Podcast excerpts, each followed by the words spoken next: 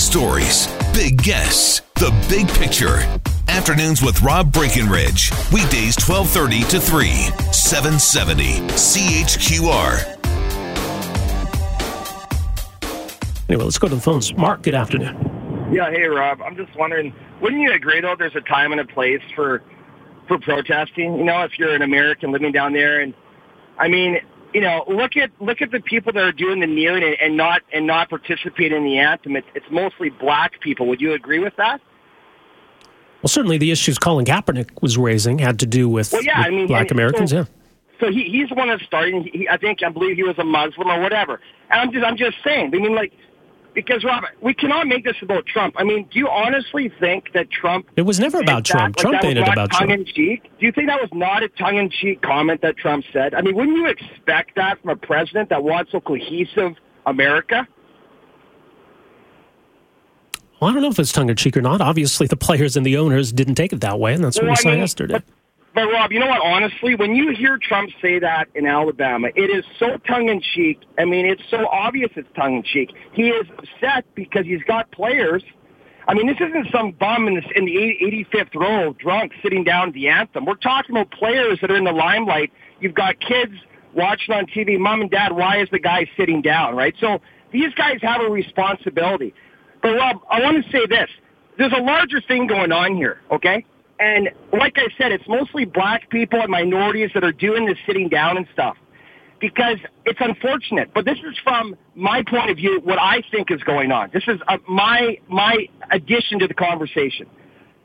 But these people are being influenced by this movement that somehow now the white race is becoming evil and is bad and is like, and we they we owe them all something or something like this now. Not at all. taking place, Rob, right now. Not at all. Has nothing to do with Colin you- you Kaepernick and why he did what he You did. disagree with what I just said? You don't think there's a movement taking place culturally in North America right now that is moving, that is empowering minorities? Now, I'm not saying there's nothing wrong with minorities, Rob. I've got friends of, of different of, of different. I don't know if you do or There's not. a movement taking place, Rob, and if you if you cannot see that, then you are very blind, my friend.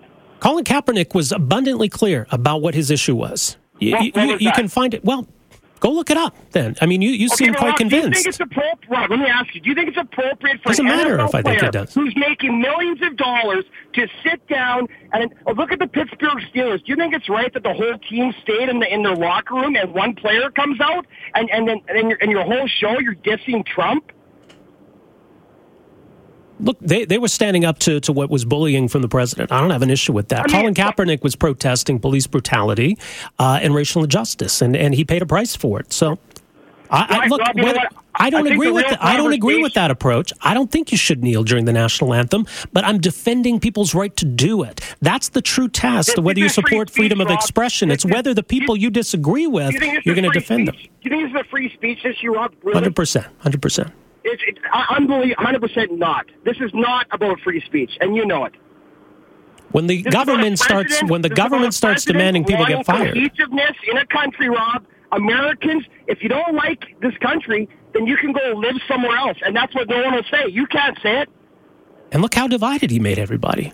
Even people who were on his side, these NFL owners who gave them gave him millions of dollars, are now speaking out against him. He's made America more divided. That's that's what that's what's great about America is its division. But Trump, I mean, my my point was was that it was a tongue in cheek comment, and I would expect any patriot to say the same thing. Look at you sitting down at the anthem and the flag. Rob, these people are having their wealth generated from the NFL. Do you think you could have an NFL uh, uh, system in any other country? I mean, these people that are sitting down are a joke. I mean, it's disgusting. Okay. Mark, you got last word. That's going to do it for us on the program here today. Appreciate your feedback. Angela Kokott's up next with Calgary Today. We'll talk to you tomorrow at 1230. Take care. Afternoons with Rob Breckenridge, starting at 1230 on News Talk 770 Calgary.